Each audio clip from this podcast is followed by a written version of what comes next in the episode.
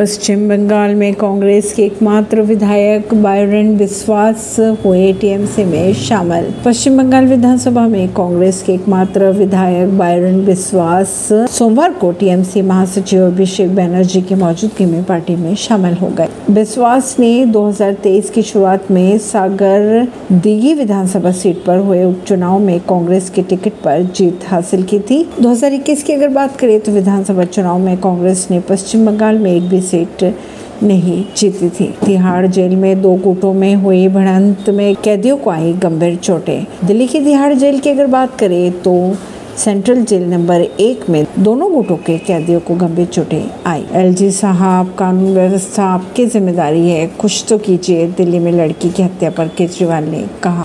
दिल्ली में चाकू पत्थर से कई बार कर लड़की की हत्या किए जाने पर मालीवाल ने भी कहा, बेहद डरावना केस है। ऐसी खबरों को जानने के लिए जुड़े रहिए जनता सरिश्ता पॉडकास्ट से। परवीन दिल्ली से